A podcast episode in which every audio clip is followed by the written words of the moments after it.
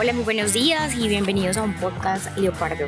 Hoy tenemos a un personaje líder, responsable y entusiasta. Él es Andrés El Pecoto Correa. Muy buenos días, Andrés, ¿cómo estás? Hola, muy bien, gracias a Dios. Un saludo muy especial para todos. Bueno, eh, vamos a iniciar eh, hablando un poco de cómo empezó el Pecoso en el fútbol. ¿Cuál fue su debut y qué experiencia nos puedes contar? Bueno, primero, eh, en el tema del fútbol profesional era algo que estaba descartado totalmente en mi vida. Estoy jugando gracias a Dios porque desde muy joven yo descarté la posibilidad de poder jugar. A los 17 años la descarté totalmente y me dediqué a hacer mi vida eh, normal, con mi esposa, con mi hija. En ese entonces, ahorita tengo dos hijos, pero eh, a la edad de 26 años se me da la, la, oportunidad de, ir a una primera B en Itagüí, en Medellín.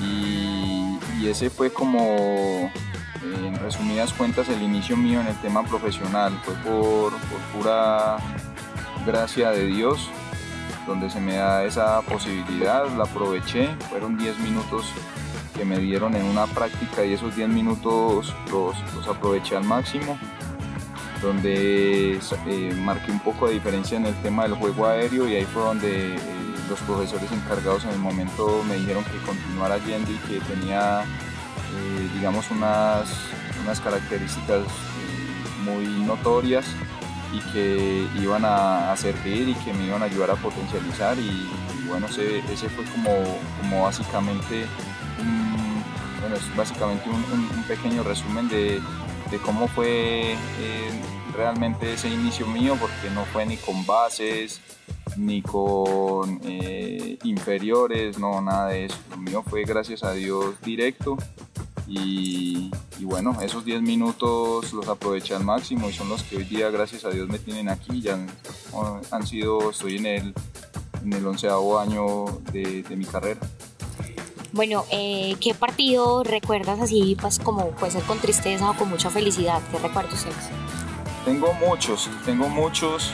Eh, de verdad que uno, el tema, por ejemplo, cuando es campeón, son momentos que uno no olvida, pero, pero hay un partido que recuerdo y, llevo muy presente y es uno cuando estaba en el Once Caldas, jugamos contra el Deportivo Pereira y es el clásico del eje cafetero y yo nunca ni siquiera en una final había vivido, ni siquiera en un partido de, Copa Libertadores había vivido lo que viví ese día, lo apasionado de la gente, eh, la alegría, todo ese tipo de cosas que viví ese día y fuera de eso el haber ganado fue, fue bastante, es un recuerdo muy bonito que tengo y, ni, siquiera, ni siquiera el de cuando fui campeón.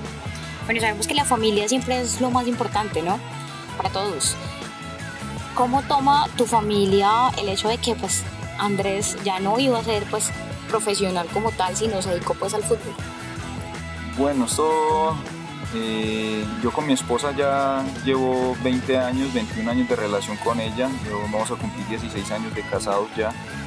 Y, el fútbol para nuestra vida o sea, estaba totalmente descartado. Yo cuando llegué le dije a mi esposa, yo tenía mi trabajo y era un muy buen trabajo, y yo le dije a ella que estaba esa posibilidad, ella qué pensaba, y ella lo único que me dijo fue que ella me tomaba de la mano, cerraba los ojos y se metía por donde yo me metiera porque pues, eh, hemos tenido una relación, gracias a Dios, bien formada, con bases muy eh, importantes y para mí también era importante la, palabra de ella, el saber ella qué pensaba.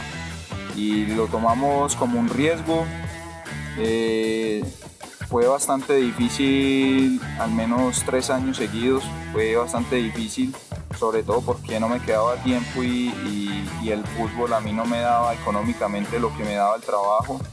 Entonces hice un sacrificio aún mucho más de, sacrificar tiempo con la familia y sobre todo sacrificarme en tema de, de, trabajo, de deporte, porque trabajé y jugué dos años y medio y fueron, fueron bastante difíciles, sobre todo por el sustento de la familia, de la casa, las responsabilidades y todo ese tipo de cosas, ya que el fútbol, eh, en realidad el fútbol a mí por lo menos los el primer año y medio eh, no, no devengaba salario.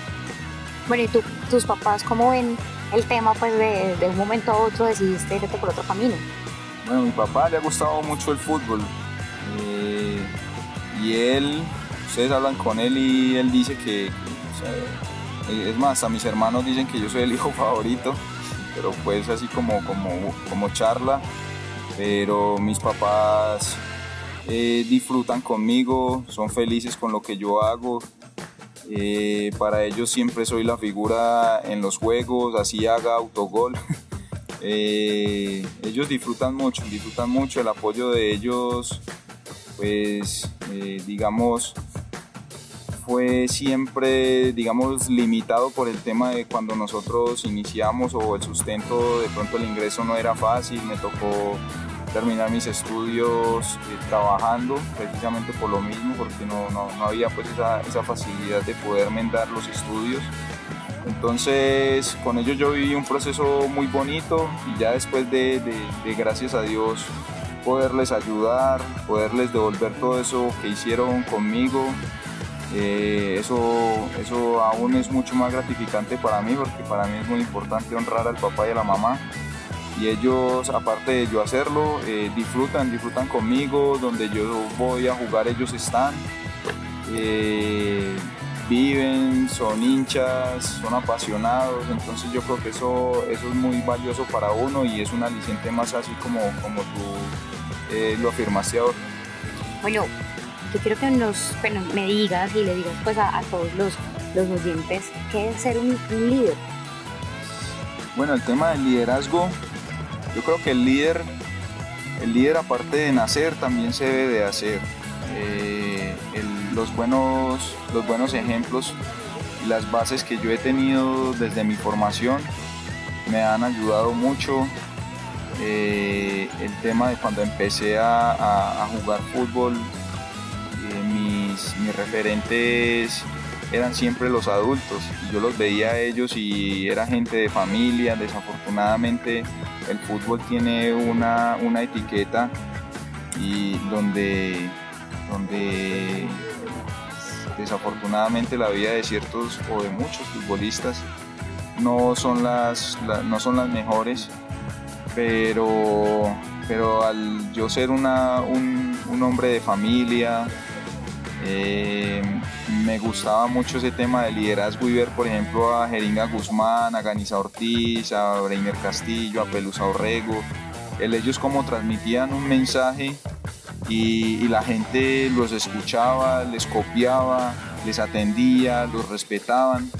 Yo en el, en el momento de mis 26 años, yo dije, yo, yo quiero ser así, yo quiero tener eso y, esa persona íntegra, yo creo que en el fútbol ellos es el reflejo de que es así y en el fútbol pueden haber eh, este tipo de, personas. Este legado tiene que continuar y yo me di esa tarea, lo quise seguir haciendo, partiendo de que el líder no está para que le sirvan, sino para servir, para ayudar, para siempre estar disponible eh, a toda hora para el equipo el servicio de una u otra forma para mí es un vicio y, lo más importante es que lo disfruto, lo hago con mucho amor, sé que es con mucha responsabilidad y que eh, las decisiones que tome o deje de tomar no solamente me van a afectar a mí, sino que también van a afectar al que viene detrás de mí. Bueno, y ya pues centrándonos un poco al Atlético Bucaramanga, ¿cuáles son las expectativas y, o las metas o logros que tú quieres llegar a alcanzar aquí en este equipo? Bueno, las expectativas son bastante grandes, son muy buenas. Primero agradecido con el club por, por la posibilidad y la oportunidad de venir acá hasta a, esta gran ciudad, a este gran equipo, eh, donde digamos que hay una, una deuda por el tema de, logros, por el tema de objetivos, pero donde eh, inició un nuevo proceso donde yo lo estoy disfrutando al máximo, donde quizás los resultados los últimos días no han sido, digamos, los que, los que queremos o los que quiere la gente, pero, pero estoy disfrutando el proceso, estoy disfrutando el, tema de, la adaptación, de saber que, es un equipo totalmente nuevo, de que la competencia y los partidos son los que nos están dando ese conocimiento, porque estar jugando tan seguido pues solamente es dormir, comer, viajar, jugar y la preparación eh, digamos que es un poco limitada pero aún así disfruto, disfrutando el, proceso, queriendo hacer las cosas muy bien para beneficio del equipo, desde mi parte hacer dar todo lo mejor de mí, llenar todas las expectativas, llenar eh, o hacer eso que, los directivos quieren que yo haga, que los profes quieren que yo haga.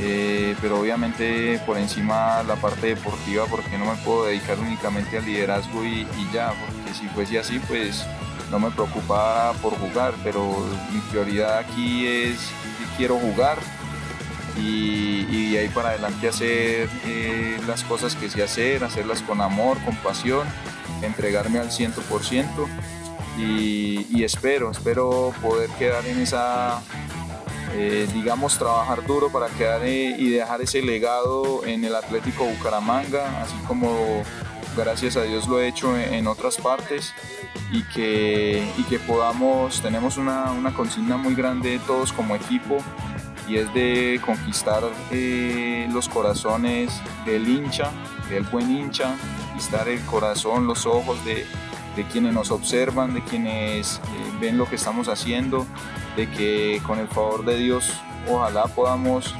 eh, dejar un título en, en, el, en la institución, pero, pero convencidos de que estamos trabajando para ello y esperemos que con el favor de Dios y, el esfuerzo de todos, el tema administrativo, el tema deportivo y el tema de la hinchada podamos sacar todo esto adelante.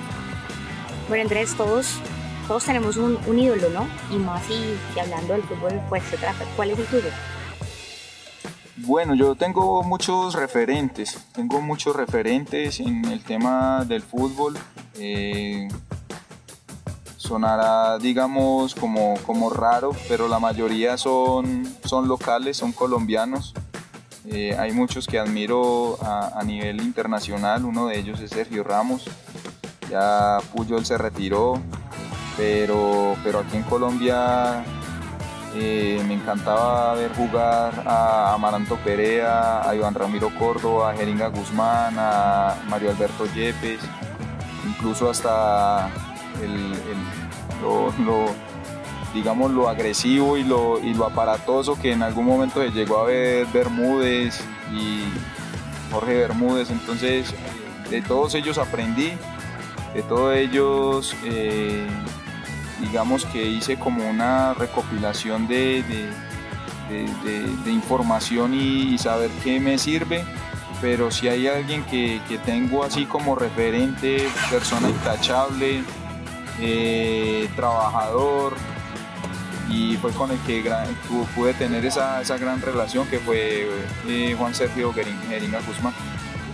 Andrés, muchas gracias por acompañarnos y y claro que sí, tú decías ahorita pues que lo importante pues ganarnos el corazón de los hinchas y creo que pues que si seguimos trabajando así de fuerte como lo estamos haciendo, lo vamos a lograr. muchas gracias por acompañarnos.